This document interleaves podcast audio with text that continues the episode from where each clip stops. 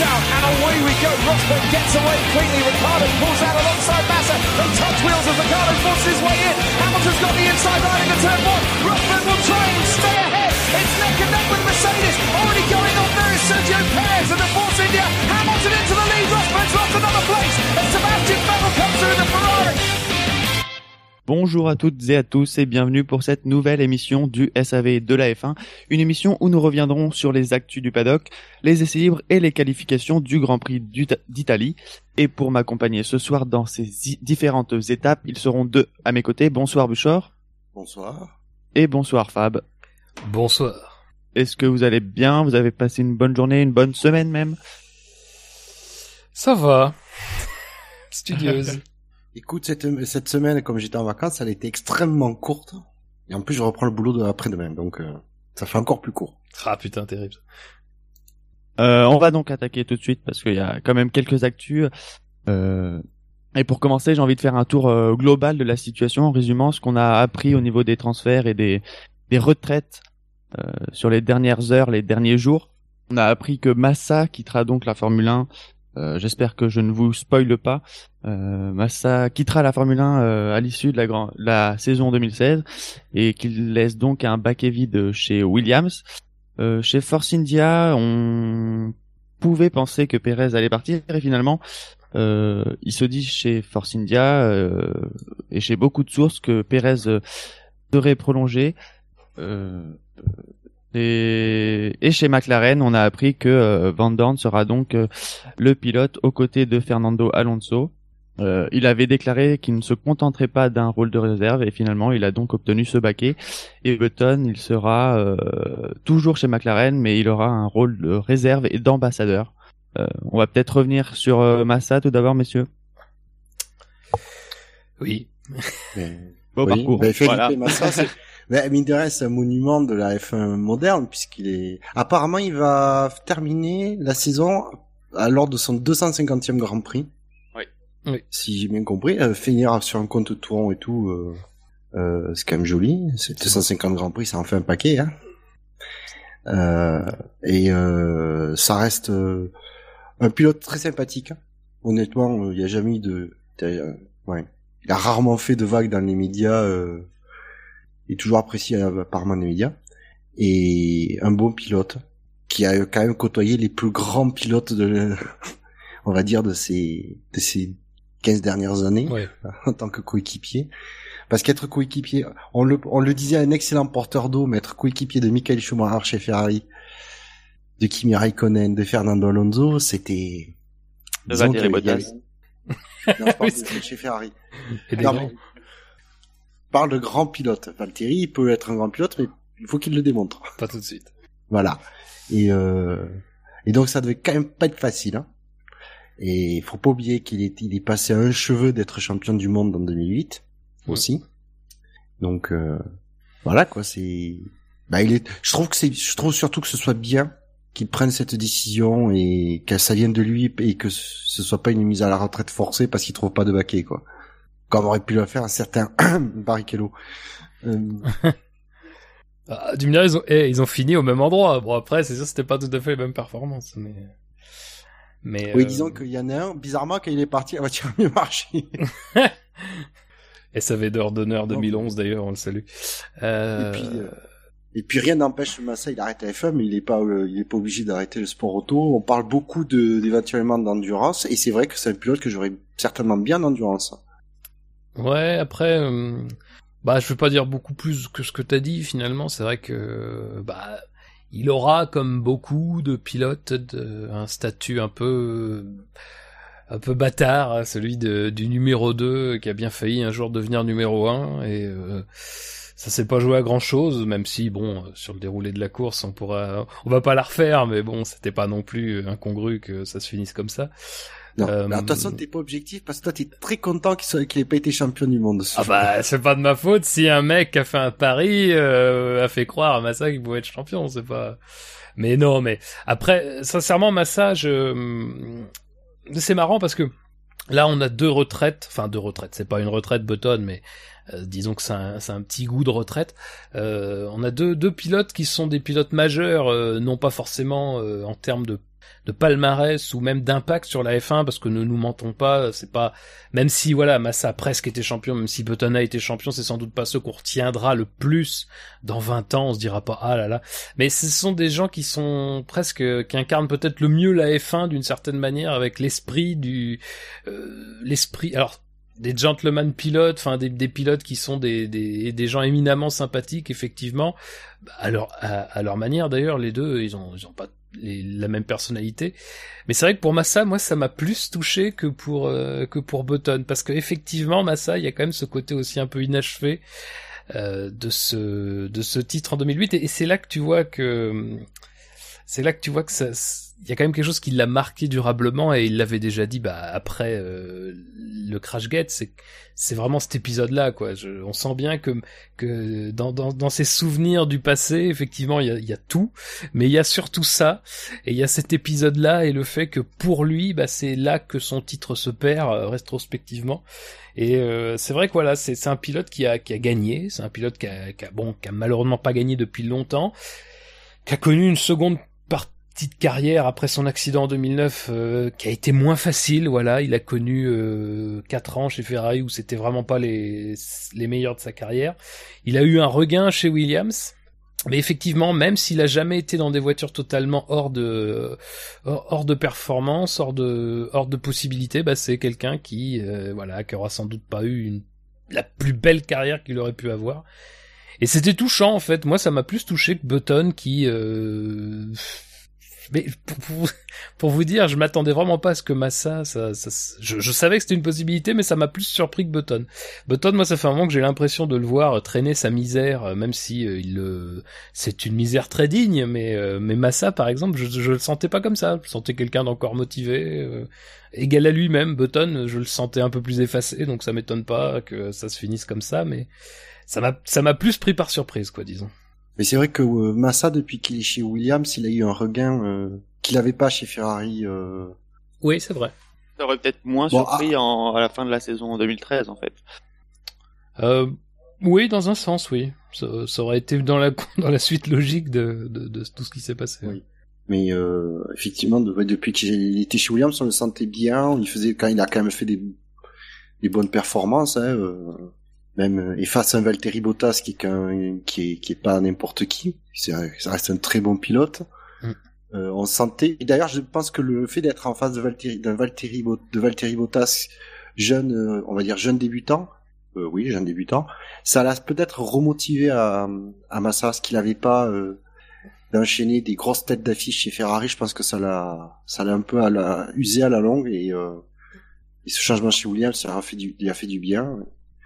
J'espère qu'on le verra encore en course auto. Euh, J'aimerais bien le voir dans Durance Job. Donc, euh, on verra bien. Euh, Massa. Euh, ensuite, euh, on va continuer puisqu'on en a déjà un petit peu parlé de, euh, de Button, de Van Dorn et de McLaren. Donc officiellement, Button a déclaré que c'était son choix, qu'il était allé voir Ron, Ron Dennis pour lui parler de sa volonté de faire un, une année sabbatique. Bah, Alors, je te, je te, fais la discussion vite fait. Je vois Button euh, Salut Ron, euh, bon pour mon contrat l'année prochaine et Denis il fait ben non, t'as pas de contrat pour l'année prochaine. Ok Ron, alors pour mon année sabbatique l'année prochaine. Parce qu'il faut, il y a, y a quand même un fait qu'il faut pas oublier, c'est que euh, Van Dorn était, était sous contrat euh, avec McLaren jusqu'à la fin de l'année et que si dans son, son contrat stipulait que euh, si McLaren ne lui donnait pas un baquet de titulaire l'année prochaine, il était libre de partir, Van Dorn. Et je pense que honnêtement, il allait voir certaines écuries, Van Dorn, il était pris. Et je pense notamment à une écurie euh, dans nos couleurs à dominante jaune. Euh, c'est ce très beau jaune métallisé. Euh. Je pense que il le signe, il le signait tout de suite, parce qu'il a clairement démontré que c'est un talent très très prometteur. Donc, euh, d'autant plus que Van Dorn correspondait totalement aux attentes de Renault. C'est jeune pilote à développer, euh, très bon, euh, très bon pilote et en plus euh, francophone.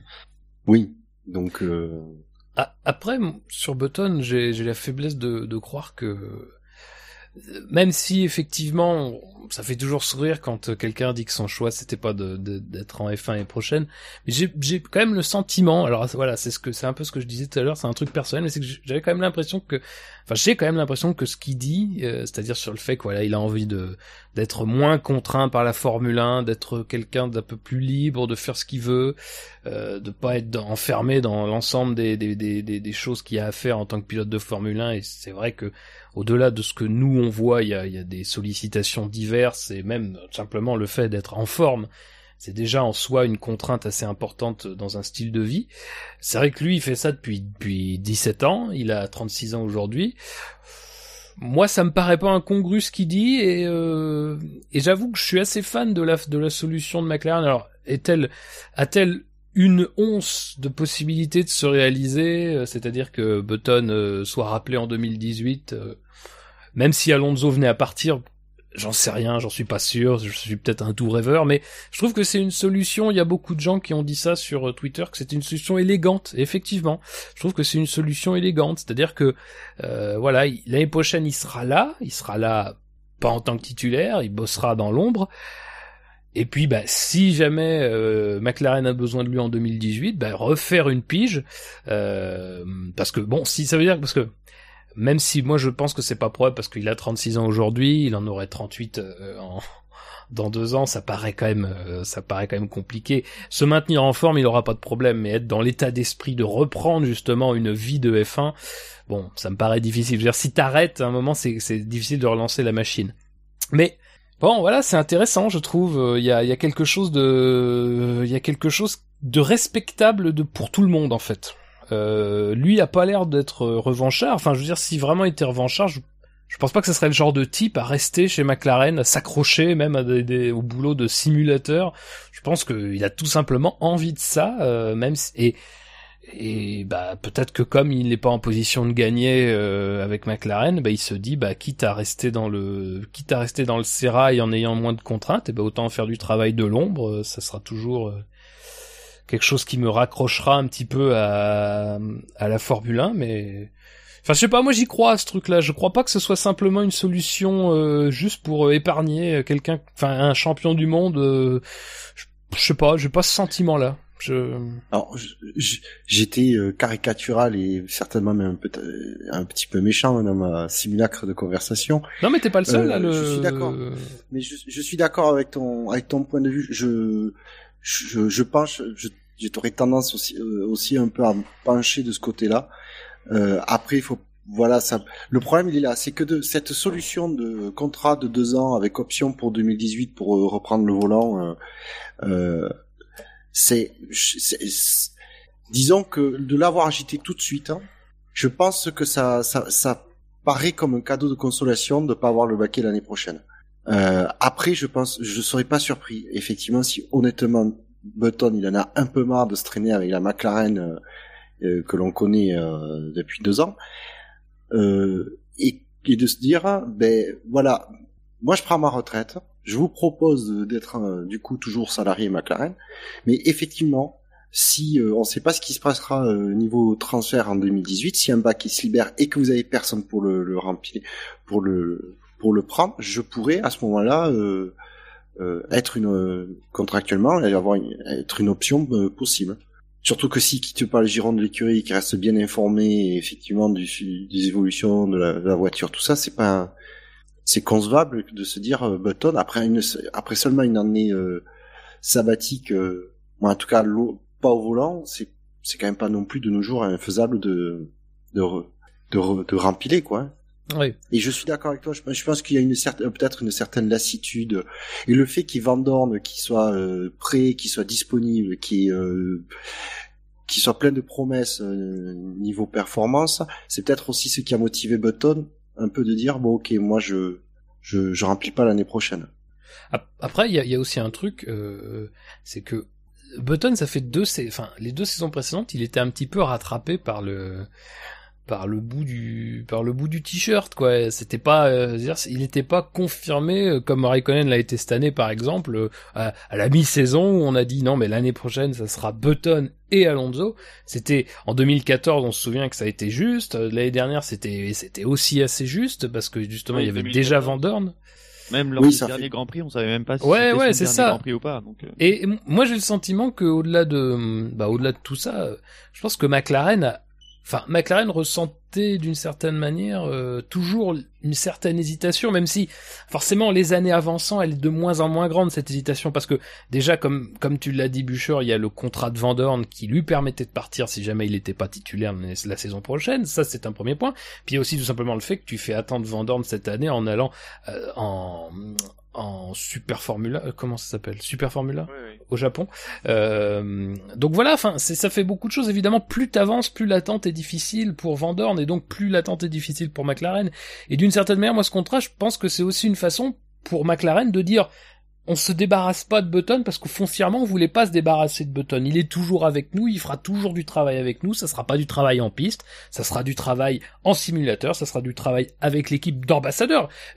Même si c'est pas forcément un rôle qui a trait à ce que Button sait faire de mieux, c'est quand même une de ses meilleures attributions. C'est-à-dire que Button est quand même quelqu'un qui est vendeur.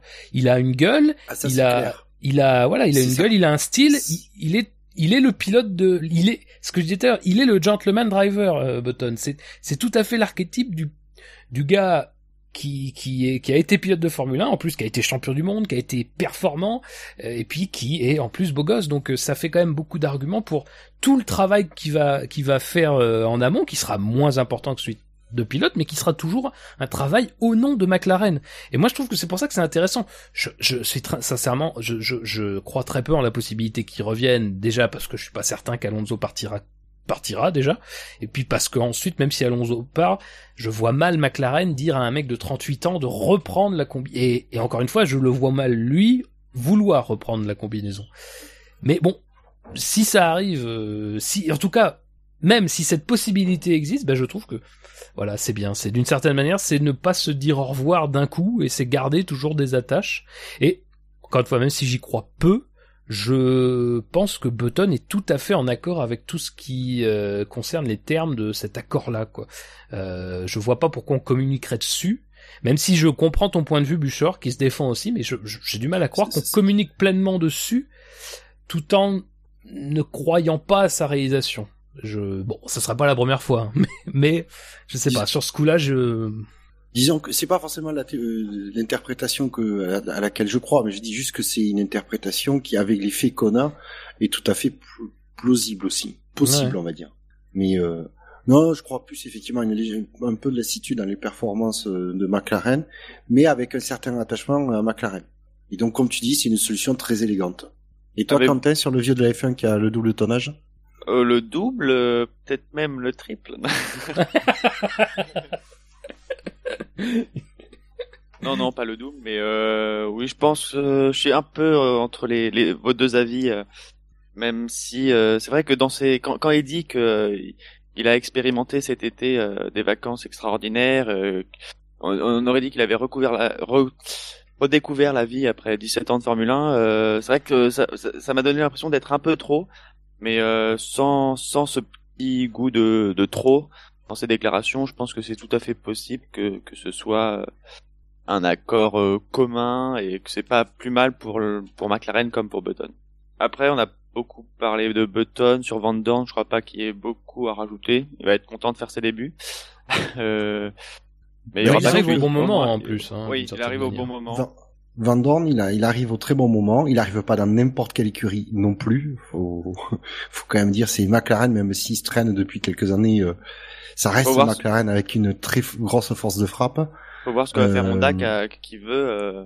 En tout cas, en début d'année, il déclarait vouloir euh, tout remettre à zéro sur le moteur. Donc, euh, voilà aussi voir comment ça se comporte et comment euh, Van Dorn va pouvoir. Et ça, ça fait peur. Oui, ça, ça fait peur. je, malgré les déboires de, de Honda l'année dernière, je crois tout à fait. Euh, je crois qu'ils sont doublement motivés pour arriver à faire un bon moteur chez Honda.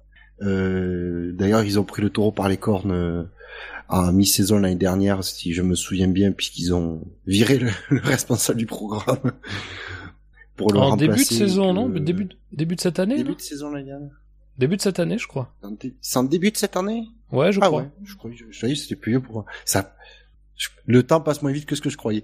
Euh... c'est une bonne chose. Oui, euh, oui, c'est très bien. Ouais. Et donc euh, voilà, il y a McLaren, il y a d'un côté, il y a Honda qui est une, comme je dis, qui est, ils peuvent pas rester sur un échec comme ça. Ça, c'est ce genre de truc les Japonais ils digèrent pas. Donc euh, et puis ils, quand ils sont revenus en F1, c'était, c'était, je pense à assez long terme, à plus que moyen terme. Euh, avec le changement de réglementation, ils vont pouvoir refaire le moteur effectivement de zéro si nécessaire. Euh, et puis même, faut dire, leur moteur, malgré les, les, les limitations dans les évolutions euh, qui étaient possibles, on voit que leur moteur, quand même, c'est, à, oui. niveau fiabilité, il a fait un bond qui est gigantesque. Fiabilité performance, euh. c'est rien que Monza prouve quand même que, alors c'est pas la panacée, mais euh, il y a quand même de gros progrès notables, hein, de toute façon. Oui, non mais faut juste revenir un an en arrière, pile et à mon avis, la différence de performance, elle est, et c'est un gouffre. Hein. Donc euh, voilà, Van Dorn, il arrive dans un environnement qui est idéal, quoi. Euh, moi, je suis très d'accord avec ce que dit euh, Toto Wolf, et, euh, qui dit que là, on a une génération, euh, nouvelle génération de pilotes qui arrive et qui est très très prometteuse. Même si après, il y a des pilotes qu'on saurait pas mettre dans une génération comme Bottas, par exemple, qui est là depuis 2000. 2013, on sait, on saurait pas trop, il est entre deux. Mais après, tout ce qui vient après, là, tout ce qui est en train d'arriver, Verstappen, euh, Ocon, qui euh, doit toujours faire ses preuves, Verline qui vient d'arriver. Euh, donc là avec Van Dorm, on attend aussi euh, peut-être Charles Leclerc. Moi Pierre Gasly, je suis pas trop fan, donc j'en attends pas grand chose. Mais euh, Charles Leclerc, Lance Stroll, s'il arrive, on peut voir ce que ça peut donner aussi. Oui, Lance Stroll qui est une génération qui Lance Stroll qui est favori pour remplacer Massa visiblement. Hein. C'est vraiment oui. Mais c'est vrai que du coup, Ouais, c'est marrant parce que tu vois deux des, pilotes les plus vieux sur la grille qui vont partir et effectivement t'as cette arrivée massive de jeunes pilotes. Euh, on va être à un tournant de, notre euh, histoire F1 hein, parce que l'année prochaine ça sera peut-être autour de Raikkonen. Euh, voilà, enfin on va, on va perdre des pilotes qui ont marqué nos. Enfin je pense qu'on a ici quasiment connu que la F1 avec des pilotes, avec ces pilotes-là. Euh, effectivement, bah voilà, on va assister à un vrai renouvellement de génération qui va se passer sur 3-4 ans et euh, ça va être impressionnant. On, quoi. on, ne peut pas, euh, on peut, on peut dire que tant mieux finalement qu'il y ait un renouvellement, ah oui, oui, tout à fait. nouveaux pilotes qui montent. Et... Tout à fait, tout à fait. Il faut des, il faut des nouveaux pilotes pour apporter une nouvelle dynamique aussi à la Formule 1 parce que euh, la Formule 1 c'est, enfin, ce que je veux dire, c'est faut pas le prendre au pied de la lettre, mais euh, effectivement, avec la sécurité extrême des, des, voitures et des circuits aujourd'hui, le renouvellement se fait pas de manière euh, de, de, la manière dont il se faisait euh, dans les générations précédentes, alors bon, on va pas parler des années 90 parce qu'on était quand même dans un niveau de sûreté assez important, mais voilà, le renouvellement se fait de manière, euh, enfin, un vrai renouvellement, ça se fait maintenant sur euh, une dizaine, enfin, plus d'une dizaine d'années pour avoir vraiment des pilotes euh, nouveaux sur la grille, en dehors des petites écuries, c'est toujours des, des, des, des, microcosmes un peu particuliers, mais des pilotes de pointe, bah, que sont Massa, que sont Button, que sont Raikkonen, c'est des pilotes qui peuvent aujourd'hui faire des carrières, des carrières de 13, 14, 15, 16, 17 ans même, euh, et sans problème. On va alors, monter à 20 avec la nouvelle oui, bah c'est ça le truc en fait. Voilà, c'est que la nouvelle génération, ça va être encore pire. Donc vaut mieux, vaut mieux que ça se fasse tout d'un coup. Ça nous donnera l'impression de neuf. Et après, et après, ça va être plus long à, à se. Mais encore une fois, tant mieux.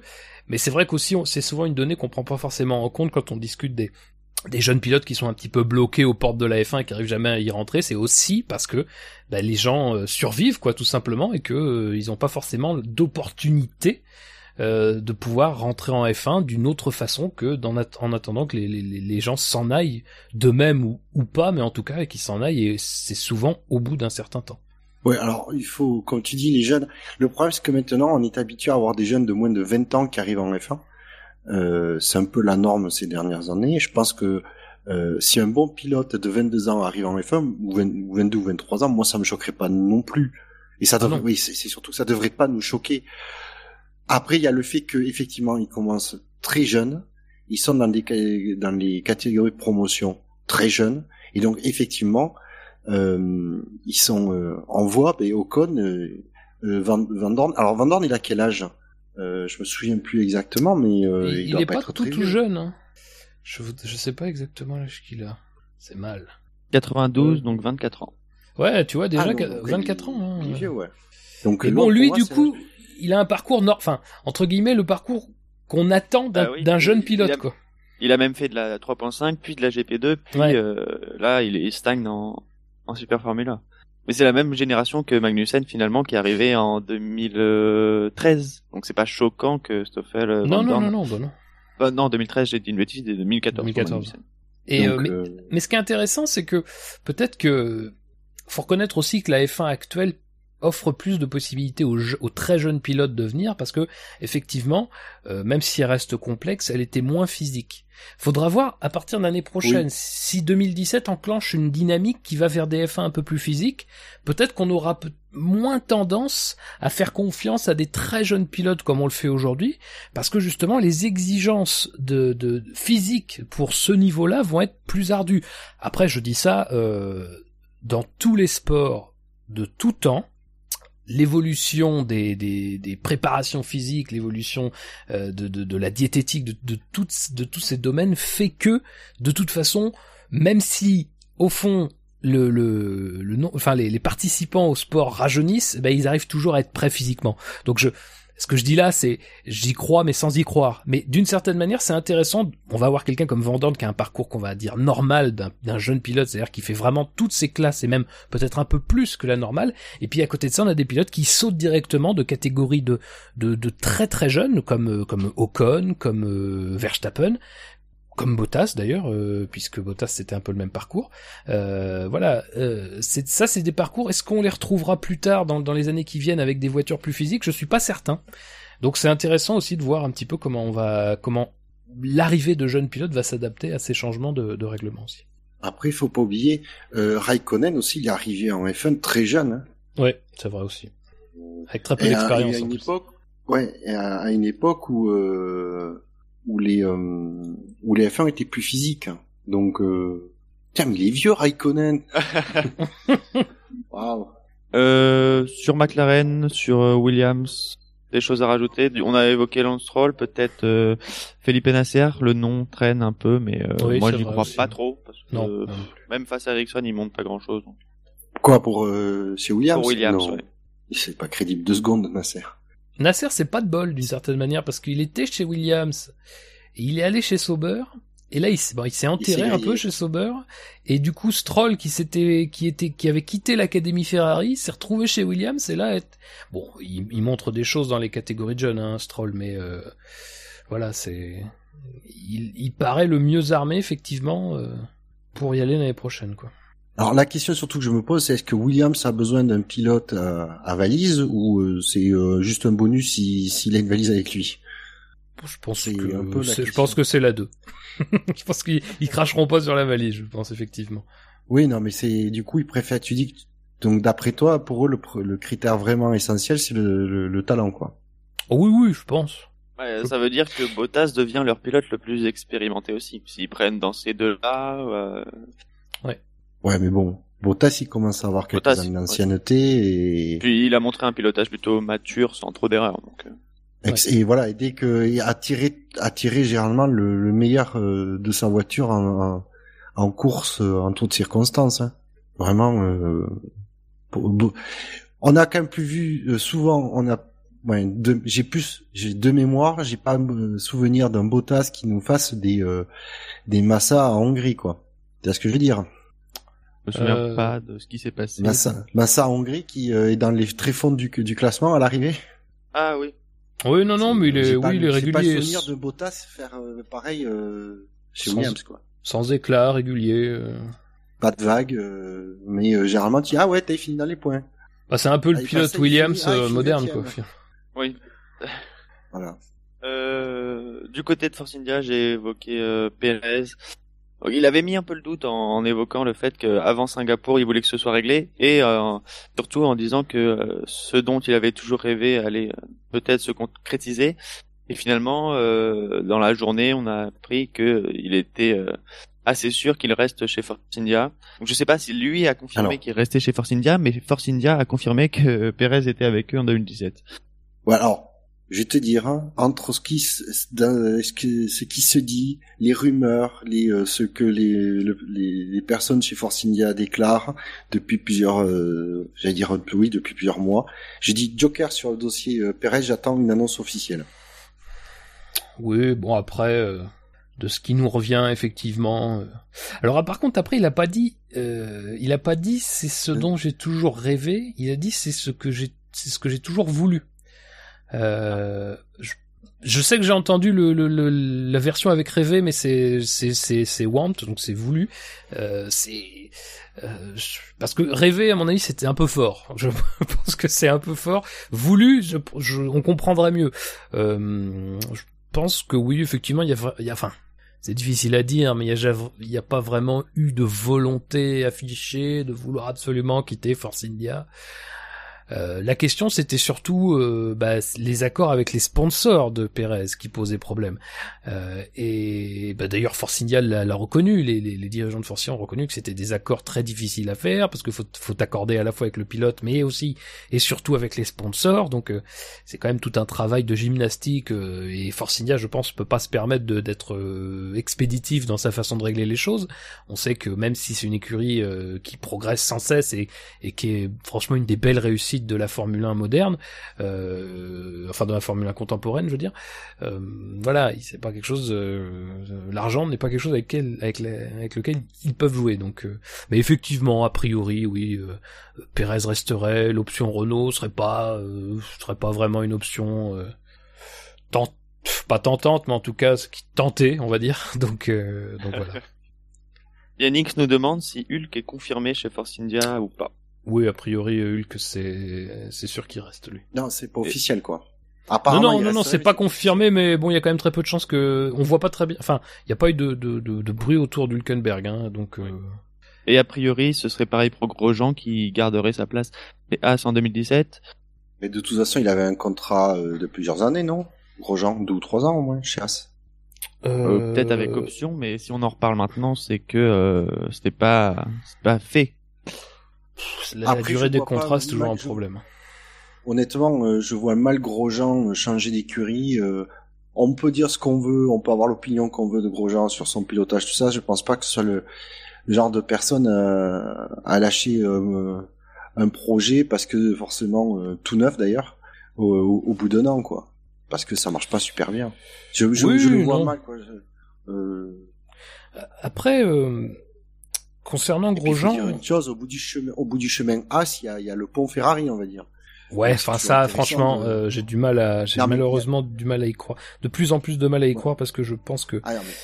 Malgré les déclarations de Gunther Steiner. Bah, Gunther Steiner, c'est pas Ferrari.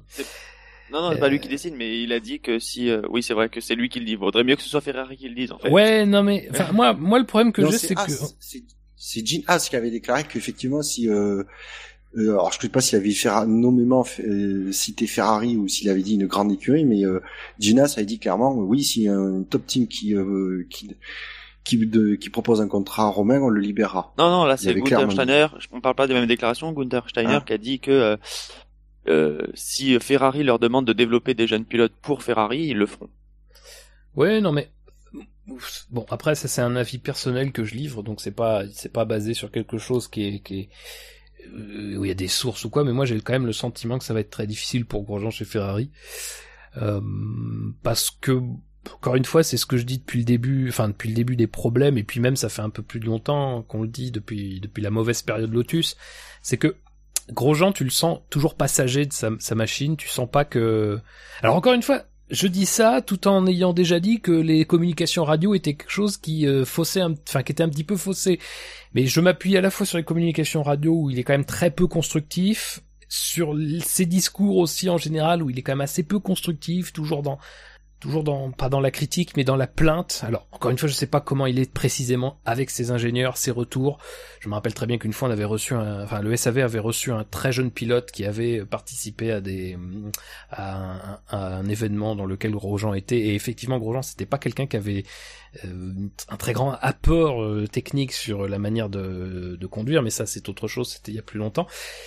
Mais moi, mon sentiment, c'est que Grosjean euh, aura presque plus de chances d'être performant dans une voiture de pointe en, en faisant en fait ce dont il parlait quand, au moment où on l'a annoncé chez A, c'est-à-dire un retour chez Renault. Et d'une certaine manière, ça me, encore une fois, tout ce que je dis là, c'est vraiment de l'avis personnel, c'est que je pense qu'il y aura beaucoup plus de portes qui s'ouvriront côté Enstone que côté Maranello. Moi, j'ai le sentiment que si Ferrari avait le choix l'année prochaine pour remplacer euh, Raikkonen, ça serait sans doute pas sur Grosjean que les choix se porteraient. Et malheureusement, quand même, ça sera Ferrari. Il y aura très peu de chances que les choix d'avant Grosjean euh, ne soient pas des choix acceptés ou des, ou des gens qui, qui accepteront pas d'aller chez Ferrari. Moi, pour moi, malheureusement, Grosjean, il a effectivement brillé en début de saison, mais comme ils le reconnaissaient tous chez As eux-mêmes, c'est que c'était quand même la machine, tu l'as posée sur la voie, sur la piste, elle fonctionnait du feu de Dieu. C'est, même ce qu'ils ont dit clairement, c'est-à-dire que ils ont pas, qu'ils ont quasiment pas réglé la voiture à Melbourne et elle, elle marchait du feu de Dieu. Euh, c'est pareil à Bahreïn.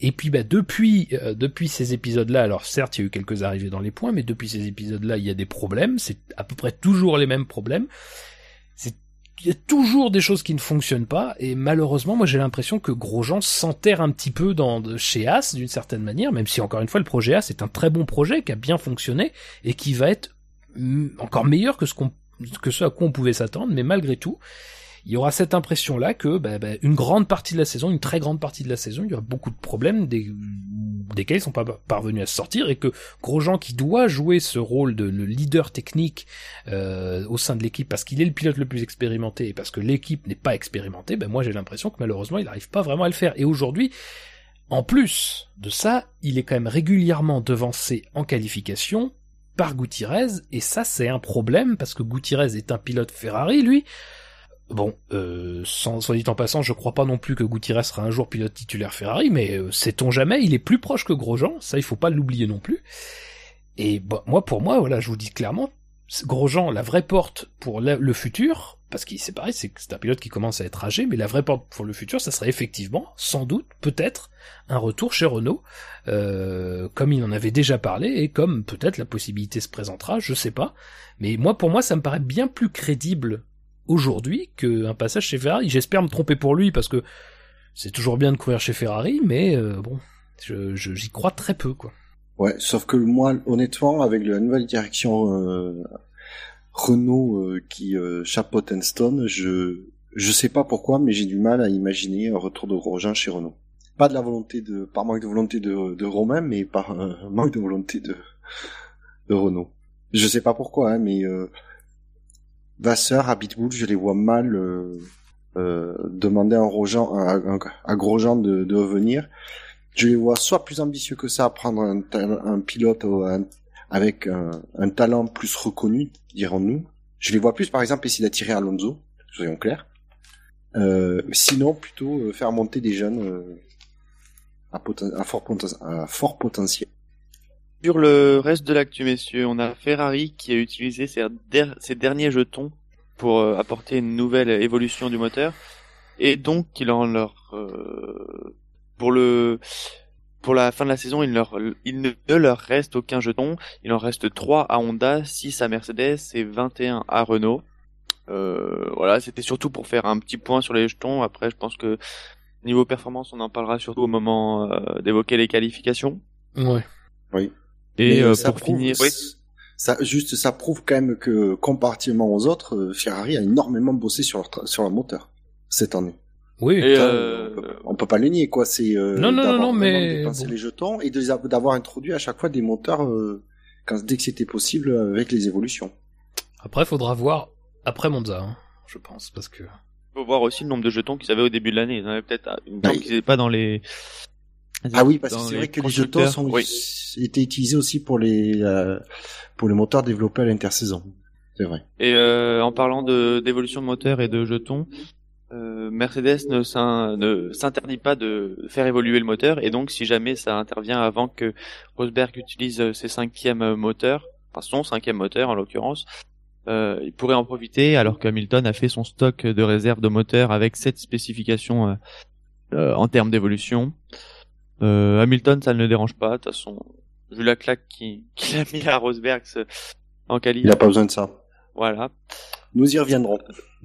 Et euh, voilà. Oui, non, mais là sur ce point, sur ce coup, c'est logique à la fois d'un point de vue, disons, euh, j'allais dire moral, mais je sais pas si ça a toujours sa place. Mais disons que lui, il y a un moteur de, quoi Hamilton aurait tort de râler aussi parce que les évolutions moteurs de 2016, elles seront sûrement sur le 2017 aussi. Oui, tout à fait. Non, non. Après, après, on peut toujours se dire, euh, on peut toujours se dire, euh, ça sera vraiment pour le coup une véritable différence de matériel. Mais en même temps, euh, je vois mal l'intérêt maintenant que lui a trois moteurs, enfin a des moteurs, euh, à plusieurs moteurs qu'il peut utiliser euh, à des hauts régimes sur des plages assez longues parce qu'ils sont neufs. Ben, râler euh, et puis surtout prendre le risque de se reprendre une pénalité parce que là ce serait au moins encore 10 places de pénalité au moins euh, je, pense que là maintenant c'est c'est sûr qu'il faut qu'il aille de toute façon voilà lui lui c'est ce qu'il a dit mais voilà lui il faut qu'il aille au bout avec ces moteurs là il peut pas se il peut pas se permettre de prendre une autre pénalité parce que c'est bien ce qui s'est passé à Spa c'est bien joli mais là on arrive sur des circuits où de toute façon ça n'a quasiment plus aucun intérêt de prendre un moteur et de prendre une pénalité volontairement donc euh, voilà, il va aller au bout avec, et puis il a quand même aussi, voilà, lui, il a quand même déjà, déjà parce que c'est pas sûr qu'il y aura une évolution moteur, déjà dans un premier temps, et puis dans un deuxième temps, il a, voilà, il a lui une réserve moteur qu'il pourra utiliser quasiment à plein, euh, ce que n'aura pas Rosberg. Donc euh, voilà, il faut quand même aussi être réaliste. Je pense que de toute façon, voilà, lui c'est le sens de son propos aussi. Hein. Il a vraiment aucune raison de se plaindre, et d'ailleurs il se plaint pas. Non, je pense qu'ils sont, je pense qu'ils honnêtement ils s'en fichent Hamilton. C'est pas. De toute façon, voilà, une évolution, euh, même chez Mercedes, une évolution à ce niveau-là, il va faire gagner une poignée de chevaux. C'est pas ça qui va faire la différence. Et pour en finir avec l'actu, euh, Verstappen qui a fait un peu parler de lui, euh, puisqu'il a réagi, euh, disons violemment, aux propos de Villeneuve sur sa conduite dangereuse qui pouvait mettre en, en danger certains pilotes. Il a répondu que lui avait avait tuer quelqu'un avec sa, sa conduite euh, et qu'il avait c'était au Grand Prix euh, d'Australie 2001 si je me trompe pas oui et euh, où sa roue avait percuté un, un commissaire oui bah voilà. oui. vous étiez un, un peu bavard sur ça avant l'émission donc tout à fait bah on, on, en parlait avec, avec mais je pense que ça montre que Verstappen manque cruellement de classe. Euh, il en manque en piste, clairement. Euh, et encore une fois, il en manque cruellement et c'est encore plus désastreux hors euh, piste parce qu'encore en piste, on peut dire, il est dans le show de l'action. Il est dans le feu de l'action, pardon, et il y a, y a des choses qui peuvent expliquer cela, même si encore une fois, quelqu'un qui va à 350 km/h, on lui demande un minimum de, de sang-froid. Euh, en dehors du cockpit, c'est pas normal. Euh, encore une fois, moi, je, répète ce que je disais lundi pour l'émission du, Grand Prix de, de Belgique. Je pense que l'état d'esprit dans lequel euh, Verstappen a dit qu'il a fait ses manœuvres contre Raikkonen, c'était un mauvais état d'esprit, c'était un état d'esprit de vengeance.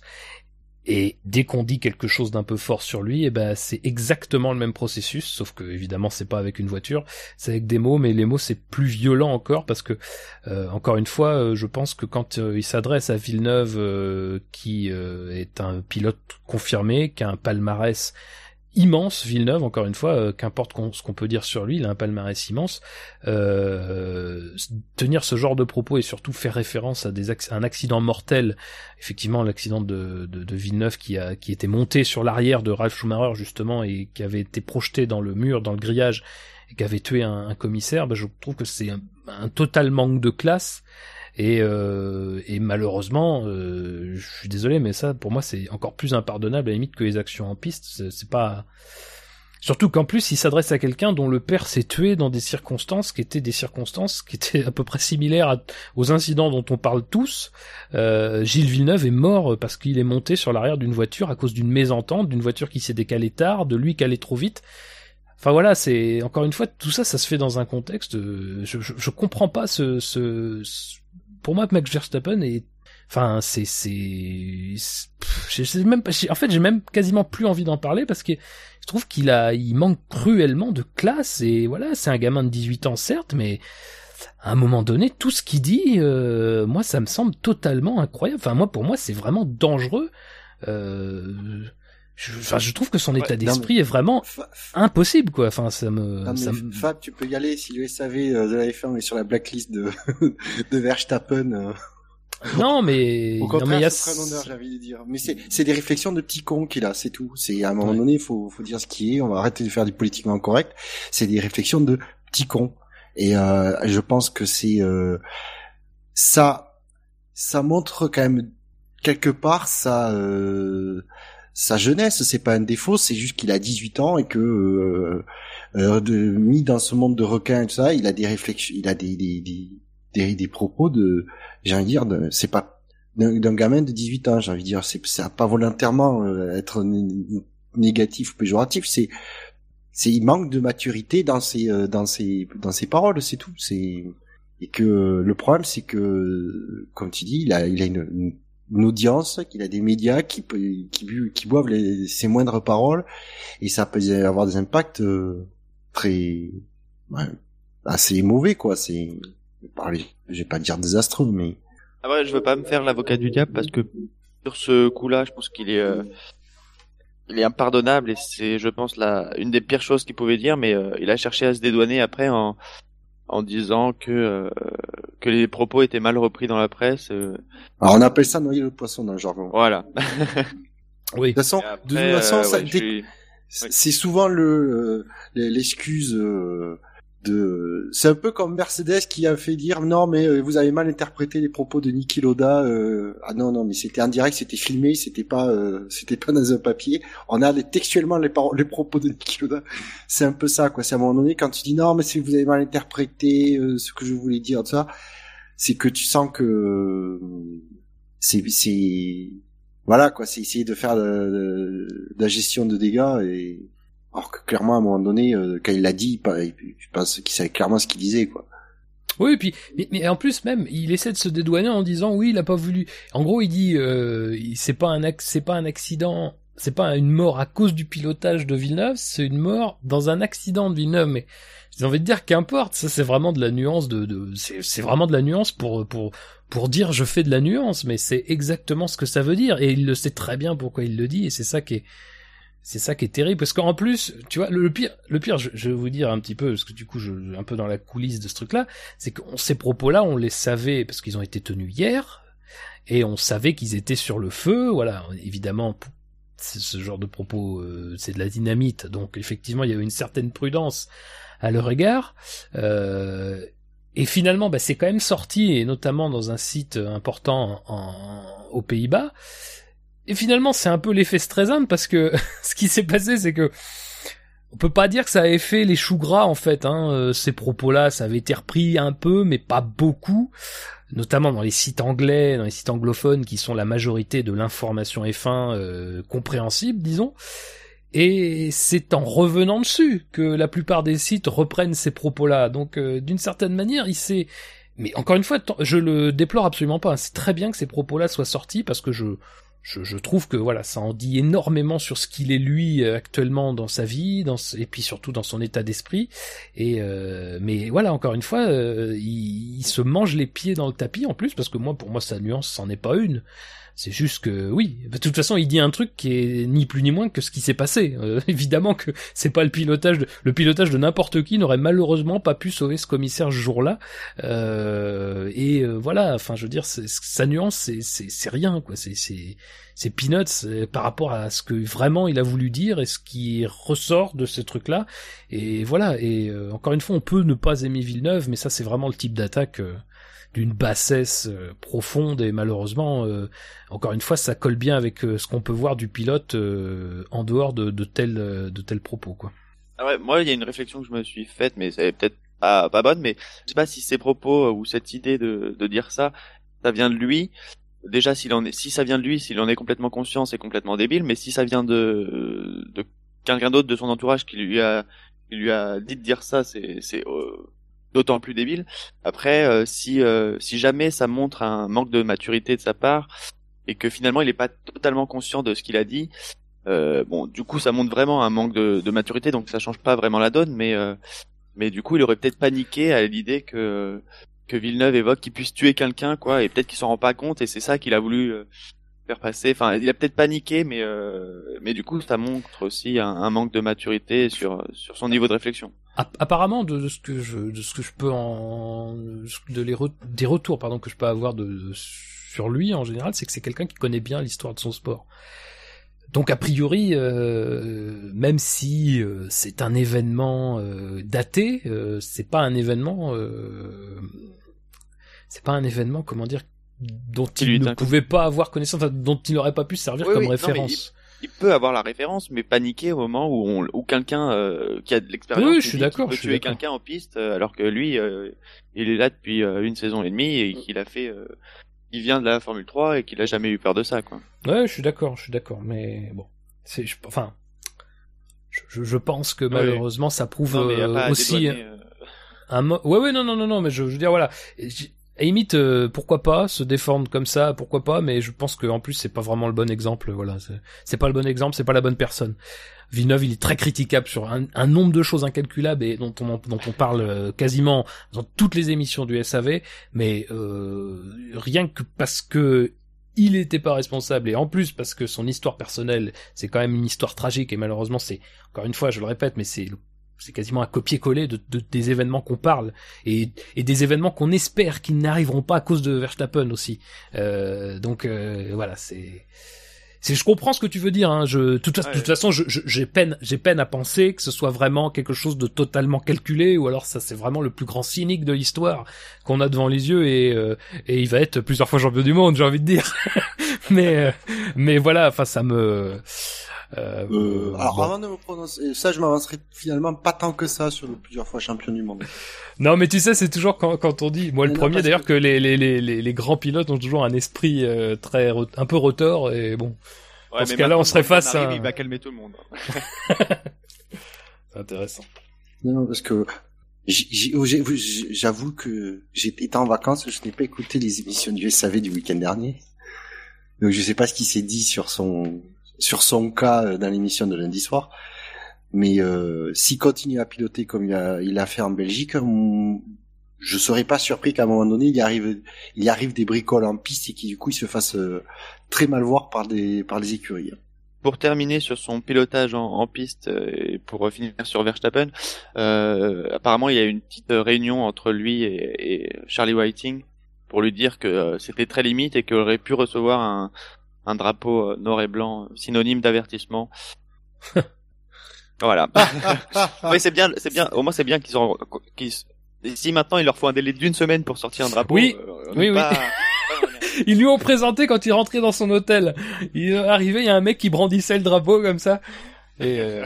non, mais bon. Attendez, je vous fais le tout nouveau jingle. C'est la papa. C'était la blague de la FIA de la semaine, sponsorisée par Carambar. Non, mais en plus, c'est ça, c'est que à la limite, tu vois, le mec, il te dirait, ouais, on aurait dû lui mettre une pénalité. Tu vois, tu te dirais, ah, c'est bien. Le mec, c'est, non, on aurait dû lui mettre un avertissement. bon, d'accord. Ok, bon, bah, dans ces cas-là, c'est pas la peine de nous le dire à nous, hein, très sincèrement, on aurait compris, hein, mais bon. Voilà, quoi. C'est bon. Non, mais c'est vrai que la question de la constance, euh, c'est surtout ça le point. On va pas prendre Verstappen à chaque fois, on va pas taper sur Verstappen à chaque fois. Le problème c'est la constance. Moi encore une fois, le, le, fait qu'il soit décalé, euh, il y a des pilotes d'ailleurs. Alonso a défendu son, son action contre euh, Raikkonen quand il s'est décalé en ligne droite, parce qu'effectivement encore une fois, euh, il respecte le règlement sur ce point-là. Mais moi, c'est plutôt les fois où il a sorti Raikkonen de la piste. D'ailleurs, on a eu la confirmation que que c'est bien la direction de course qui a informé Ferrari que Raikkonen devait rendre sa position. Donc c'est même pas que la direction de course a considéré que Verstappen mettait euh, Raikkonen dehors, c'est qu'elle a considéré que Raikkonen avait dépassé illégalement. Tu vois, enfin, c'est c'est même c'est bien d'avoir ça après parce qu'on peut quand même se rendre compte à quel point on est loin du compte, quoi, finalement. Attends, laisse-moi deviner. Il avait, euh, il était sorti des limites de la piste. Il en avait tiré un avantage. Bah exactement. Bah c'est ça. c'est exactement ça. Et moi, je, ça, ça m'étonne parce qu'encore une fois, moi le premier, j'ai tapé sur Rosberg, mais pour moi, c'est exactement pareil. Et je comprends pas bah pourquoi Rosberg se prend 10 secondes de pénalité, se prend 5 secondes de pénalité, et lui ne se prend rien. Aussi, hein. Vettel sur Massa en Silverstone la même bah, cette année. Oui, oui, tout à fait. Secondes. Tout à fait, tout à fait. Donc euh, voilà. Et, le pire, et le pire, c'est que Verstappen, dans les interviews après la course, a clairement, il dit qu'il a fait volontairement. Il a sorti euh, Raikkonen de la piste volontairement. Alors, je suis comme toi, hein, le décalage dans la ligne droite, comme Gus Gus a très bien euh, dit et plusieurs fois répété sur Twitter, ce n'est pas interdit. De se décaler une fois, c'est pas Oui, mais ça peut passer en, en action en Oui, sportive. D'accord, mais c'est voilà, ça peut passer en action sportive, mais si c'est pas un point euh, clairement dé- dé- défini du règlement qui est euh, interdit. C'est euh, ça, ça, c'est- ça, ça peut être tout, tout ce que tu veux, ça peut être effectivement sanctionnable, mais pas pour le motif que c'est comme quoi se décaler au freinage c'est interdit. Ça non. Mais clairement pousser un pilote en dehors de la piste, ça c'est interdit. Il l'a fait deux fois, sciemment. C'était en caméra embarquée, c'était euh, flagrant. Je comprends pas. C'est ça qui m'a moi qui m'a choqué. Je ne comprends pas pourquoi la la réaction. ouais, si je le comprends. Et Villeneuve a été clair là-dessus et il a dit deux fois. Il a eu deux fois raison en, en direct de la pendant la course. Il a dit vous verrez, il n'aura rien. Il a eu raison.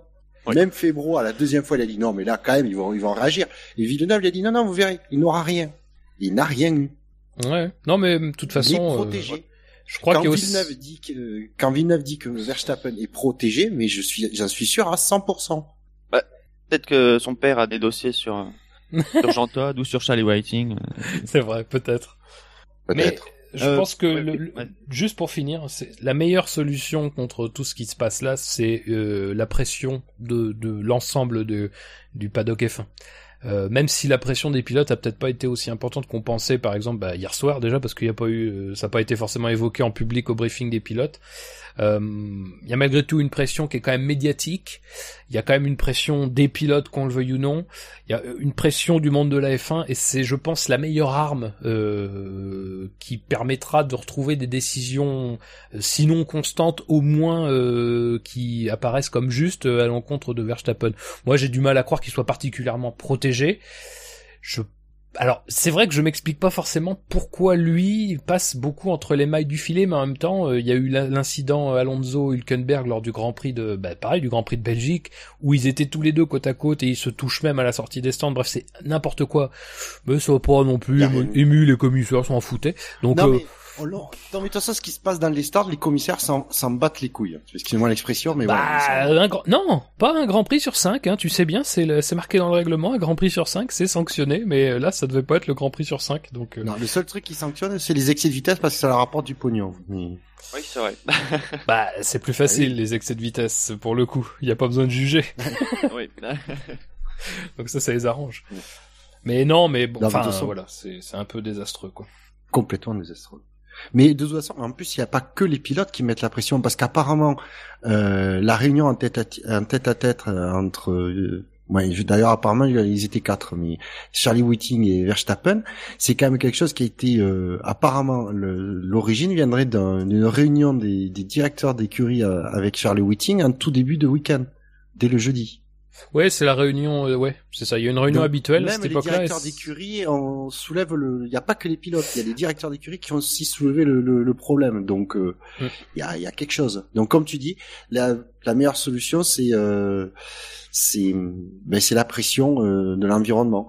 Après, j'espère pour lui qu'il y a euh, dans les courses qui arrivent, il va pas se reproduire les mêmes euh, les mêmes euh, le même genre d'action parce que Bah surtout là, parce Surtout que là, ça va vite.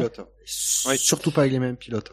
Parce que ceux qui ont un Kimi Raikkonen, je pense qu'au bout d'un moment, il va, il va finir par, euh, disons, euh, mettre un petit coup de volant ou ne pas donner euh, de coup de volant au bon moment.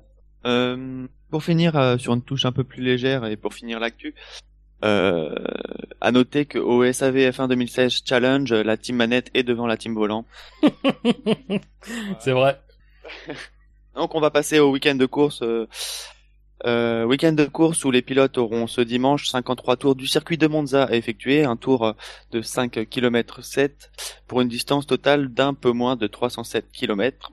Le commissaire pilote de la FIA est Tom Christensen. Euh, donc pas celui, pas le même qu'en Belgique. Bonne nouvelle peut-être. Euh, les zones de DRS, il y en a deux. Il y en a une euh, entre le deuxième Lesmo et Ascari avec un point de détection entre les deux Lesmo. Et euh, une deuxième zone DRS sur la ligne de départ arrivée avec un point de détection avant la parabolique.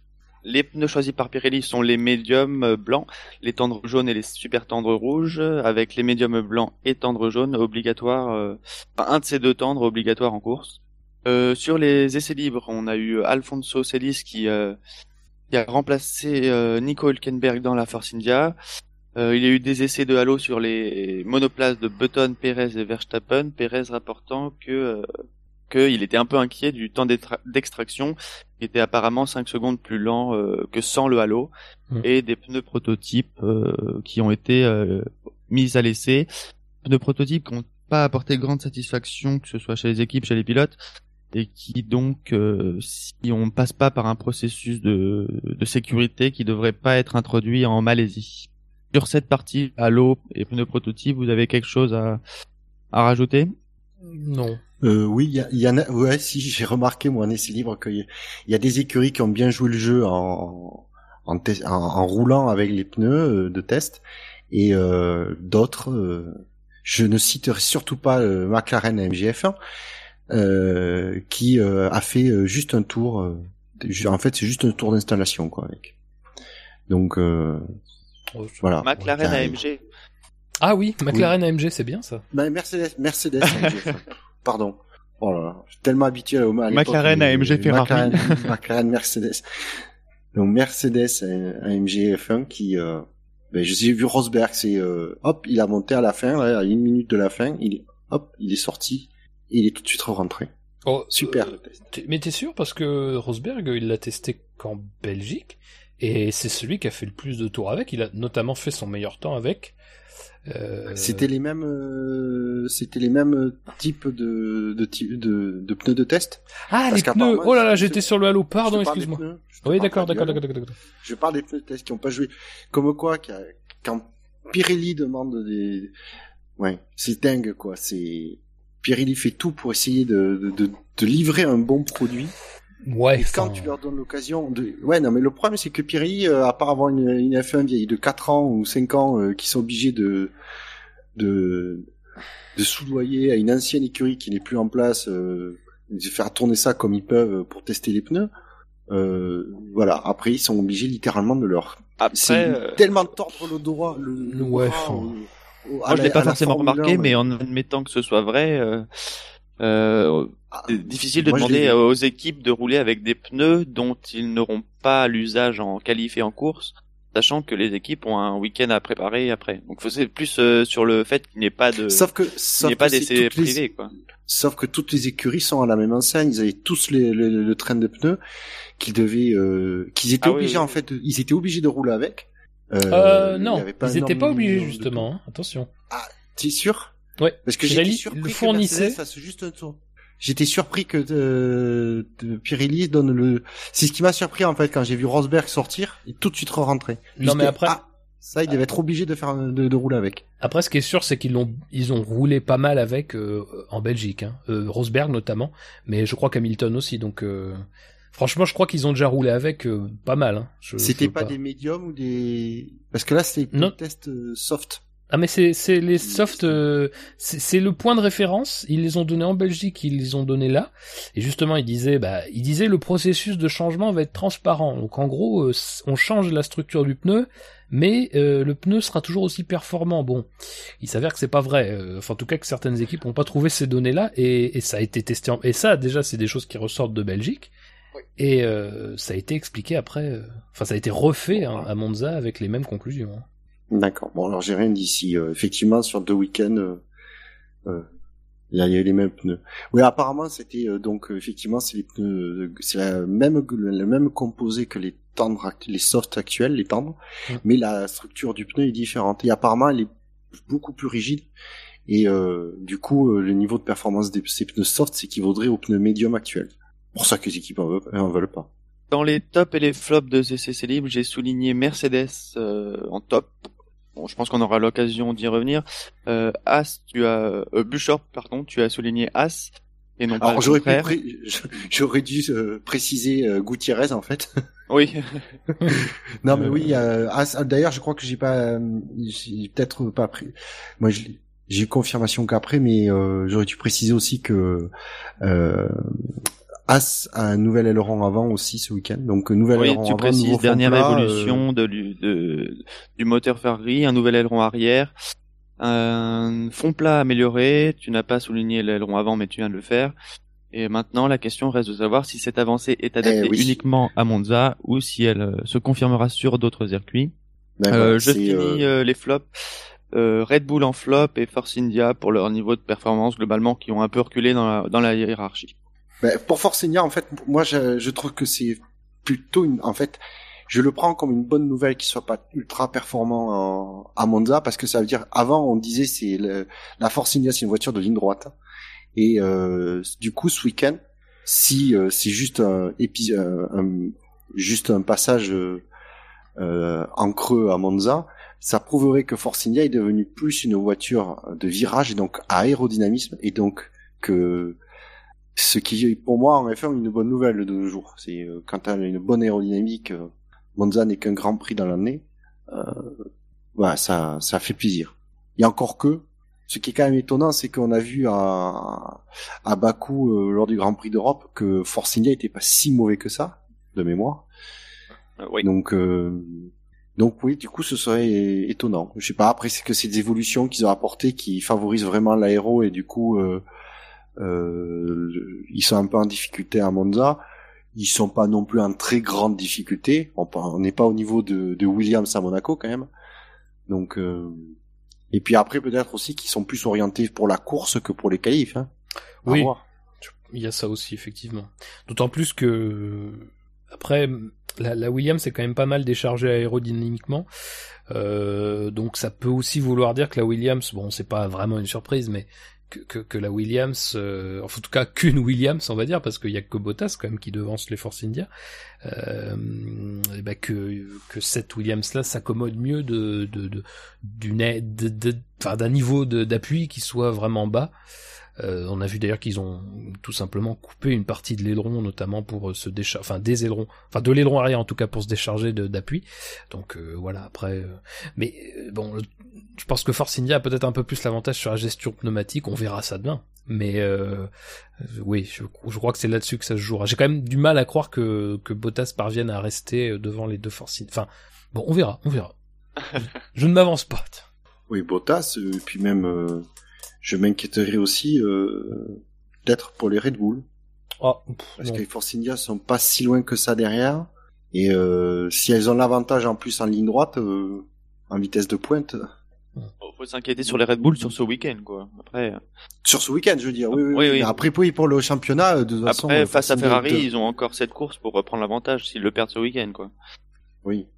Mais effectivement, Force India quatrième au classement, déjà ça me surprend pas vraiment, et euh, d'un côté je serais surpris que Williams arrive à repasser devant, vu les tendances de performance euh, ces derniers temps. Euh. donc on verra, on verra si, en espérant, moi je croise les doigts pour que ce soit juste passager, que ce soit euh, la voiture qui soit pas trop adaptée à Monza.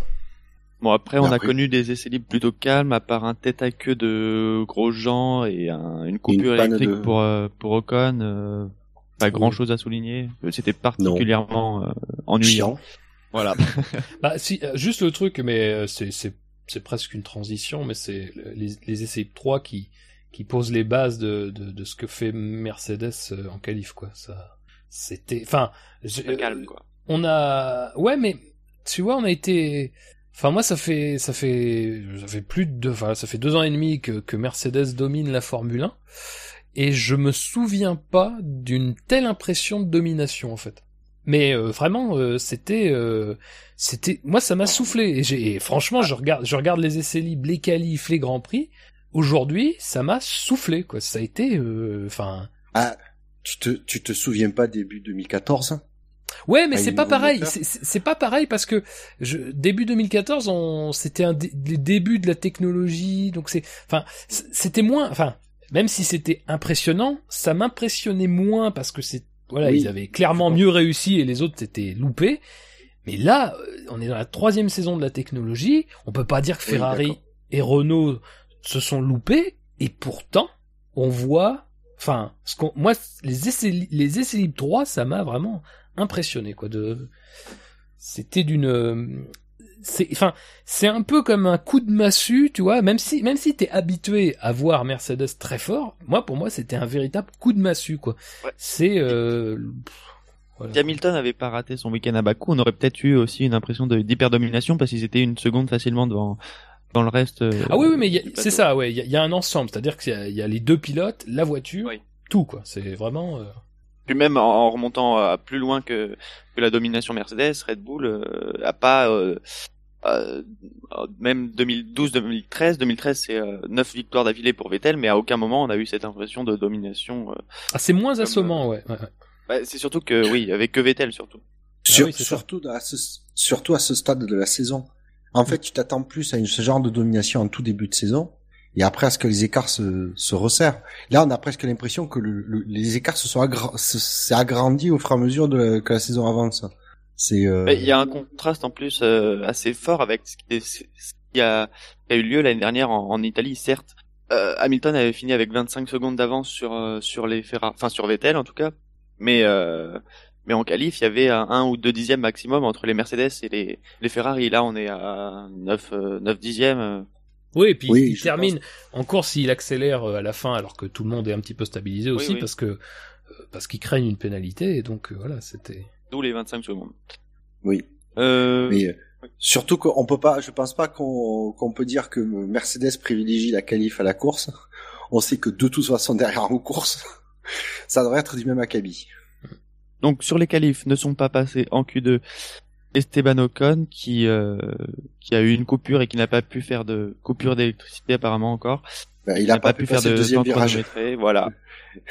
il s'est arrêté dans le premier. Euh, mais je suis pas sûr qu'il. En fait, je pense qu'il a fait son tour d'installation parce qu'il a marqué qu'il a deux tours à son actif. Donc peut-être qu'il a passé la ligne une fois et qu'il a pas fini son tour chrono. Euh... Oui, donc Esteban Ocon qui sera repêché parce qu'évidemment il n'est pas dans les 107%. Euh, Kevin Magnussen, Julian Palmer, Marcus Ericsson, Felipe Nasser et Daniel Gviat 17ème. Euh, bon, après une Q1 euh, très classique. Ouais, une belle claque quand même pour Renault qui se fait taper par Toro Rosso. Euh, mine de rien, c'était pas forcément écrit parce qu'à Spa ils avaient été mieux qu'attendu et Torosso on sentait qu'ils étaient loin du compte. Et ben quand même, euh, Gviat arrive à coller 4 euh, dixièmes à, Palmer, donc euh, ça, ça, pique un peu. Euh... Oui, surtout que c'est Kiat quoi. ouais, bah voilà, c'est ça. Je prends le, je prends le moins bon temps des Torosso, le meilleur de Renault pour essayer de faire quelque chose. Et voilà, c'est, bon, c'est un peu douloureux. Ouais. J'allais dire presque pire, tu as Sauber, tu as les deux Sauber devant, quoi. Sauber, ils ont un moteur de l'année et ils commencent à envoyer des petites euh, améliorations. Donc tu te dis ah euh, bon Renault, ils en voient plus rien du tout, ça on est bien d'accord, mais euh... ouais. Mais bon. Bon après, je préfère un Renault qui se qui s'occupe plus de la voiture de cette année et qui est à 100% sur l'année prochaine. Ils envoient leur voiture en piste, c'est déjà pas mal. Hein. C'est déjà bien, effectivement. Oui, mais c'est vrai que sans Ocon, ils auraient sans doute été derniers. Hein. Ça aurait été, euh, ça aurait été assez, euh, assez dur. Hein, ça. Oui. Oui, parce que je pense que Ocon, sans trop forcer, il aurait pu, il aurait été devant au moins les Sauber, si ce n'est les Toro Rosso. Ouais, je pense qu'il aurait été au niveau des Sauber, je pense, effectivement. Et comme quoi, Spa et Monza, ils font souvent la paire dans le calendrier, mais euh, finalement, c'est des, des grands prix très différents. Oui, oui, oui. Même si là, il y a aussi des pressions de pneus différentes, il faut pas les oublier. Pirelli était venu avec des pressions un peu, un peu plus sévère aussi par rapport à, à la moyenne sur la saison et finalement ils ont redescendu à partir du samedi matin voyant que les pneus se comportaient bien ouais. le vendredi. Sur la Q2, c'est Sainz, Button, Verline euh, en 14e position, Alonso, Grosjean et Massa qui n'ont qui ne sont pas passés en Q3. À noter que Grosjean partira donc 12e plus 5, 17e sur la grille pour euh, changement de boîte de vitesse qui n'a pas fait 6 grands prix consécutifs. Et euh, juste souligner du coup Verline en Q2 et qui partira 13e. Très belle euh, perf. C'est la, c'est la, avec Massa, je pense que c'est la surprise de ces, de cette euh, Q2. Avec Grosjean aussi. Oui, mais c'est pas dans le même sens les deux. Oui, pareil. Oui. Grosjean, euh... Massa et Grosjean, c'est la mauvaise surprise. Après, les, Verlaine, les, la bonne surprise. les As, c'est pas étonnant qu'il n'y ait qu'une qui passe en Q3. C'était sur la limite. C'est comme les, les, c'est comme les Ouais. Force India, c'était. Euh... c'est Oui, pas c'est sûr, mais bon, l'écart est, problème, significatif quand même. Oui. Entre Gu- Gutiérrez et euh, Grosjean, l'écart est quand même euh, pas négligeable. Euh, tout comme entre Massa et Bottas. Mais Verlaine, voilà, qui arrive à, à se positionner devant Button, euh, bah, entre Button et Alonso. Ouais. Donc, Après, perf. c'est difficile parce que ça manque de comparaison aussi, du coup. C'est ça qui est, dommage. Oui, non, mais, euh, euh, non, mais monter ne serait-ce que la Manor en, quat- Ouais, en ouais. 14e position, euh, Mm. je veux dire, c'est, ça fait plaisir, quoi. Ça fait, c'est, on voit que quand même, c'est une écurie qui, qui progresse très lentement, mais euh, qui progresse petit à petit. euh. Et, et puis euh, là, en Q2, ça a été le, le début du de, de l'assommoir aussi euh, Mercedes quoi parce que là il, là il, en Q1 bon ils s'amusent un peu avec les super tendres histoire de dire. Euh, en Q2 ils sortent les tendres bon euh, voilà une 21-4 euh, pour Hamilton une 22-2 en super tendre pour euh, Vettel. Donc là euh, enfin, mais c'est surtout que si tu rien à dire c'est surtout que si tu regardes Hamilton en Q2 fait une 21 490. Oui, il fait la poule quand même. En tendre. Ouais, et, et, Rosberg en, en, Q3 avec les super tendres fait une 21 613. Ouais, ouais, il fait la poule quand même. Un peu, plus d'un dixième, un peu plus d'un dixième euh, derrière euh, Rosberg. Moi, je pense que du coup, Hamilton, il devrait être seul sur la première ligne. bah écoute, je suis pas loin d'être d'accord, je serais même euh, pour faire reculer tous les autres de 5 euh, emplacements sur la grille. Oh, je sais pas, putain, oh mon dieu, mais je sais pas pourquoi. Cette, cette paire de de fan d'Hamilton de base. Euh. Non, mais c'est vrai que ce qui est impressionnant, c'est de voir les EL3 et ensuite de voir les qualifications parce qu'ils déroulent exactement le plan en fait qu'ils ont déroulé lors des EL3 et euh, et puis c'est sans accroc quoi. Alors certes, il y a une différence entre les deux pilotes. Alors la différence est quand même très notable et ça sera aussi un élément à prendre en compte euh, dans notre jugement global, à voir si ça se répercute demain en course.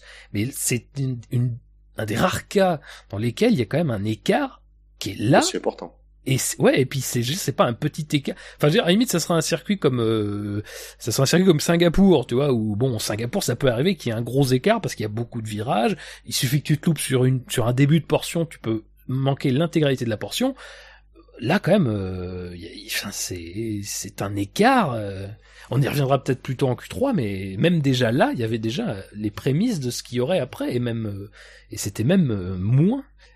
donc c'est là aussi, c'est impressionnant disons le disons le Franco, Hamilton a distribué une, une, sacrée paire de fessées à Rosberg ce jusque là ce week-end. C'est franchement, euh, oui, c'est une des qualifications les plus euh, convaincantes, oui, ça c'est sûr.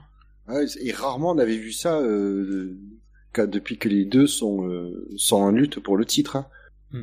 C'est moi aussi. De toute façon, je, honnêtement, hein, avant même le week-end, je me suis dit, à ah, Monza, Hamilton, il va être, il va être au-dessus de Rosberg en ayant vu les essais libres, tu, te dis, il n'y a pas photo, il y en a un qui va se prendre quelques dixièmes, euh, un ou deux dixièmes en qualif. Je pensais pas que ce serait quand même autant. Mais pour moi, Hamilton, je le sentais très en forme et voilà quoi. À Monza, il a, il a toujours bien marché. C'est, mais c'est hallucinant quoi, le niveau de perf. Par contre, on va falloir qu'on m'explique pourquoi. Alors Hamilton, pourquoi il est ressorti en piste en Q2 Ça, c'était clair. Il avait clairement dit à la radio, j'ai fait un plat sur le pneu, je veux refaire un, je peux refaire un meilleur temps euh, avec un autre pneu. Pour partir avec des pneus non abîmés pour le lors de la course. Pourquoi Rosberg lui est reparti avec un train de tendre? Bah, il y a l'hypothèse de Canal Plus comme quoi il pourrait roder le pneu pour demain, mais ça m'étonnerait parce que comme ils veulent faire un, seul arrêt, ils veulent faire un seul arrêt et qu'ils doivent au moins passer deux trains euh, différents, euh, ça m'étonnerait qu'ils passent deux fois les les tendres après, ils peuvent se garder une marge si jamais euh, un événement de course ou euh, ou la dégradation tout simplement est plus. Euh, oui, oui, non mais c'est vrai. Contre, il était apparemment il était en amélioration Rosberg, donc c'est qu'il était pas en mode je rends de mes pneus quoi. Hamilton aussi était, sur un tour d'attaque. mais oui, non, mais Hamilton, c'est Hamilton, c'est normal parce qu'il fallait qu'il fasse un meilleur temps pour que son ce nouveau train de pneus soit utilisé lors de la course. Donc ça, c'était normal. Mais euh, donc du coup, sa tentative en plus n'a pas marché. Donc du coup, il va quand même partir avec le train de pneus euh, avec l'avant droit abîmé. Ouais, après, euh... c'est un peu euh, en, en, conférence après, il a un peu il est un peu revenu sur ce sujet du pneu et il a dit que ça se sentait très peu et que de toute façon Mercedes allait préparer le pneu demain pour demain pour pour qu'il soit le plus rond possible.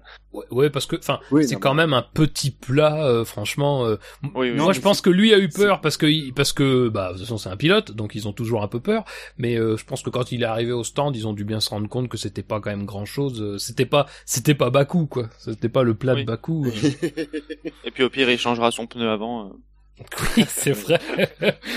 pour le plus grand plaisir de ces détracteurs. Oui. Un médium à la place. ah oui, bonne idée. Bottas lui conseille. voilà.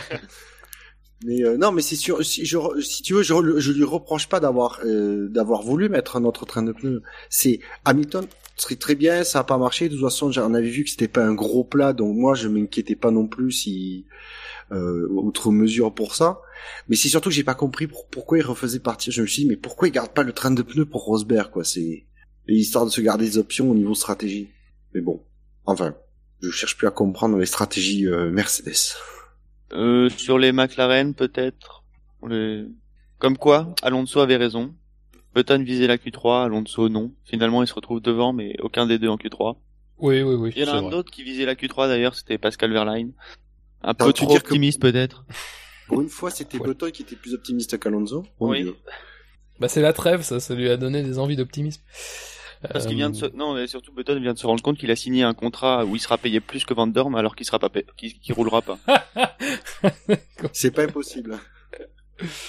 Euh, oui, oui, oui. Mais oui, bon. Et donc, du coup, dans son contrat, il y a toujours être positif. Par exemple, sur Fernando.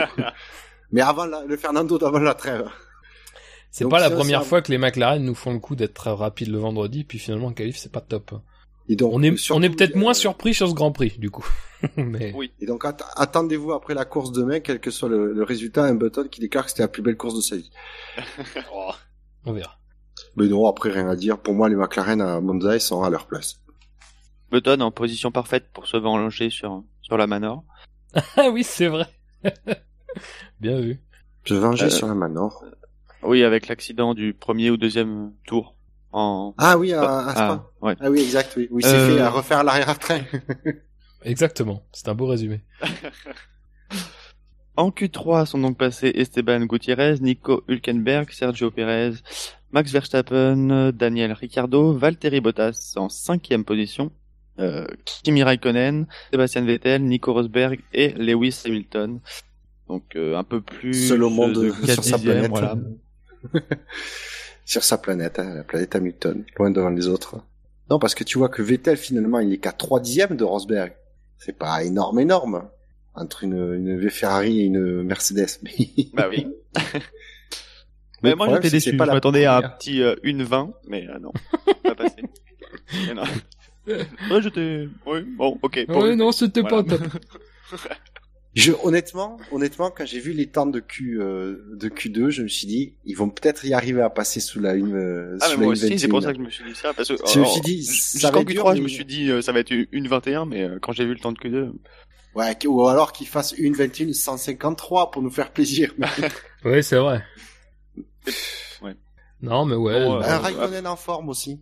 Un Raikkonen en forme, donc j'espère qu'il calera pas demain sur la, sur la grille de départ. oui. C'est vrai. Ah, Salut Shinji, si tu nous écoutes. Certains diront un Raikkonen en forme battu par Vettel qui a dépassé les limites de piste. bien vu. Dont il a bien sûr tiré aucun avantage, hein, vieux. ouais. Bah, Bon, apparemment, ce week-end, c'est pas un virage où ils ont décidé de s'attarder. Apparemment, ils, ah, ont, ils ont décidé de s'attarder sur aucun virage, apparemment. Oui, c'est vrai, oui. Bon, de toute façon, à Monza, il y a que celui-là où... Oui, oui. Apparemment, GP2, les limites de la piste, ça compte, mais pas en F1. Euh... Mais bon.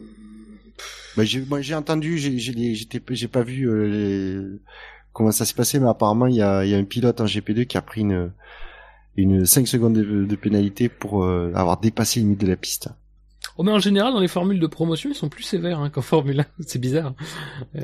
Et on devrait peut-être faire monter les, euh, les commissaires de GP2 en F1. Ce serait pas mal. Mais je sais pas. Alors, sincèrement, je veux pas dire de bêtises, mais je me demande pas si globalement c'est pas les mêmes. Hein, que... Ils ont ah, peut-être pas le commissaire pilote, mais ils ont, je pense, le reste. Hein. C'est une équipe. Euh... De bras cassés, donc. je te laisse, je te laisse ton appréciation, mais euh, je crois hein, que c'est. Par contre, Bottas 5, je m'y attendais pas vraiment en fait. Très très jolie place. C'est vrai. Voilà. bon, à un millième devant Ricardo, mais. Euh, je sais pas si vous avez vu la petite anecdote de Valtteri Bottas sur euh, son, son temps, un millième devant son casque, ouais. Oui. Comme quoi, il avait enlevé deux petits trucs sur son casque qui lui permet de faire rentrer l'air. Il les a enlevés juste avant de faire euh, sa Q3 apparemment, et c'est, il dit que ça, c'est pas, ça pourrait euh, expliquer les 1 millième parce qu'il s'attendait à ce que ça lui apporte un centième sur le tour. c'est bon. Ah ouais. Énorme. Sacré Valtteri. Ah, il me fait vibrer quand il dit ça. c'est, tout, c'est là où tu mesures tous les l'étendue de son humour. C'est, euh... C'est une citation qu'on ressortira dans un jeu concours. non mais Est-ce que est-ce que c'est une phrase de Sénat ou pas non mais en plus je sais pas pourquoi je sais pas pourquoi ça me fait rire mais ça me oui bah écoute c'est bien non mais je sais pas c'est vrai non mais ça se trouve c'est ça et euh, voilà mais euh, Ah oui. Bon, la journée a été longue, Fab aussi. Hein. ouais je crois que c'est ça aussi c'est un peu ça non mais je sais pas je trouve ça c'est c'est intéressant mais tu me diras c'est des petites histoires aussi euh, heureusement que des fois ils sortent des discours euh, pré-mâchés toujours les mêmes mais euh, ouais bon Ah, mais sinon, ça ferait chier quand même. oui Bon, sur cette euh, deuxième euh, partie de Q3, enfin les euh, les deux Red Bull, les deux Force India et Gutiérrez, quelque chose à rajouter avant de passer aux pronostics et aux projections sur la course? Bah effectivement, Non, à part, c'est euh, c'est serré quoi. Ben ouais, mais Sauf entre les part Mercedes. Bottas qui est l'intrus, à part Bottas qui est l'intrus, les, les- c'est bien rangé deux par Ouais. deux, euh, par écurie. Euh... Voilà, c'est c'est propre, c'est Parce Ah, que c'est très. Et on, on voit quand même aussi sur ce circuit euh, un écart très très faible entre les deux Force India. Euh, dire on est euh, c'est à, à deux centièmes l'écart, donc euh, commence à être quand même dans ce qui est négligeable. Donc euh, ouais, j'espère que ça va bien se passer pour eux, pour les deux au départ, qu'ils puissent arriver à faire peut-être un bon résultat, ce serait bien. Et euh, Gutiérrez qui a fait deux tentatives, mais une où il est passé dans les graviers. Et du Bah, coup, la lui, deuxième, pour le je pense qu'il était pas préparé. Alors- Du coup, il est, il est vraiment loin par Je suis rapport au... surpris qu'il Enfin, loin. pris de... Je suis surpris qu'il ait pas pris de réprimande, lui, par contre. Là, il a Oh. tiré un avantage, il est... il est allé dans les bacs à gravier. Ouais, mais c'est vrai que lui, bon, il est loin de la son, chance. Il est loin de son meilleur temps. Bon, alors après, Non, si dans la logique des ouais. choses, il avait, euh, il avait amélioré, il aurait peut-être été devant, devant les Force India. Bon. Après, euh, Euh, c'est hein, aussi, euh, oui, s'il avait amélioré. s'il avait amélioré Ouais, par rapport à avait son temps de, ouais, disons de l'ordre de ce qu'a fait Force. India, s'ils avaient amélioré, s'il avait amélioré d'un dixième, il aurait été devant les deux, quoi. Mais, euh, bon. Avec des si. Mais Oui, c'est déjà pas oui. mal. Enfin, franchement, après, voilà, c'est pas un pilote qu'on, que, bon, bah, enfin, en tout cas, que j'estime beaucoup. euh, donc, euh, toujours ces, ces petites choses euh, qui lui permettent de se mettre, de se, de se mettre en avant, et notamment par rapport à Grosjean, qui l'a beaucoup dominé en début de saison, notamment dans les qualifications. C'était moins net en course, mais il a eu un peu plus de malchance. Euh, bah, c'est intéressant pour lui. Un peu, et- un peu plus de ma chance en course. Ouais, ouais, Il y avait la Shkumun en début de saison, Gutiérrez. c'est intéressant.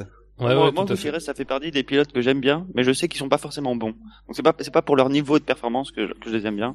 Et du coup, ça me fait ils toujours plaisir de les voir euh, battre leurs coéquipiers. euh, Ah, moi, ça me faisait ça avec Weber au début. euh, Ah, bah d'accord. Si, si, si Gutiérrez devient comme Weber, ça me va déjà. C'est ouais, c'est déjà pas mal. Hein.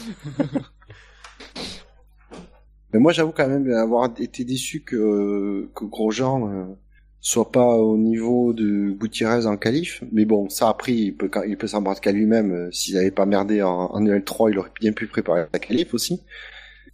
Donc, euh, Mais alors, en Ouais. EL3, est-ce que c'est la, la boîte de vitesse qui provoque le tête à queue ou c'est le tête à queue qui provoque le problème de boîte de vitesse? Alors, Je crois que- non, la- je pense que la question c'est plus, est-ce que c'est suite à son euh, tankage dans le gravier qu'il a flingué le- la boîte de vitesse, ou est-ce que c'est- il s'est tanké dans le gravier à cause de sa boîte de vitesse?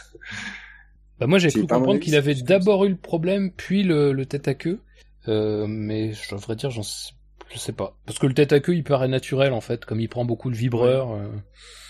C'est peut-être au moment de toucher le vibreur, par oui. contre, ça serait pas impossible. Il y a, non, mais il y a, y a surtout, on n'entend rien ni quoi que ce soit. Et après, tu vois que de toute façon, il arrive à bien faire marcher sa boîte de vitesse pour essayer de redémarrer, mais que ça marche pas. Et je me demande si c'est pas en tentant de redémarrer qu'il aurait flingué sa boîte de vitesse. Peut-être, je sais pas.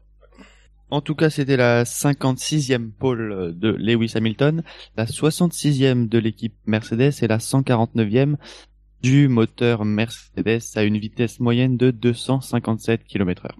Euh, qui vous voyez sur le podium demain et euh, qui vous voyez en tête au bout de 638 mètres qui séparent la pole position et le premier virage? Ah, c'est une bonne question.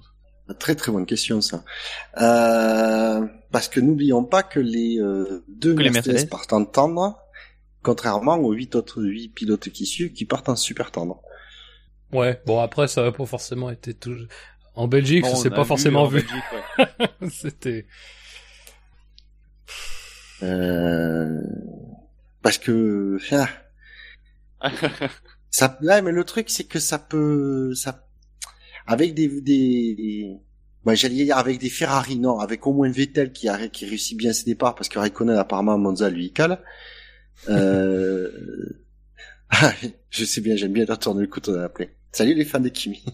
non, mais je, je, je plaisante, mais euh, comme on voit quand même les, les, Ferrari qui ont toujours tendance à avoir de très bons départs, si je sais pas à quel point les pneus ont une influence sur euh, sur le départ, mais euh, si ça a quand même une petite influence, euh, je, je on peut on peut imaginer avoir des Ferrari devant les Mercedes au premier virage. Je dis pas la fin du premier tour, mais au moins après le premier virage.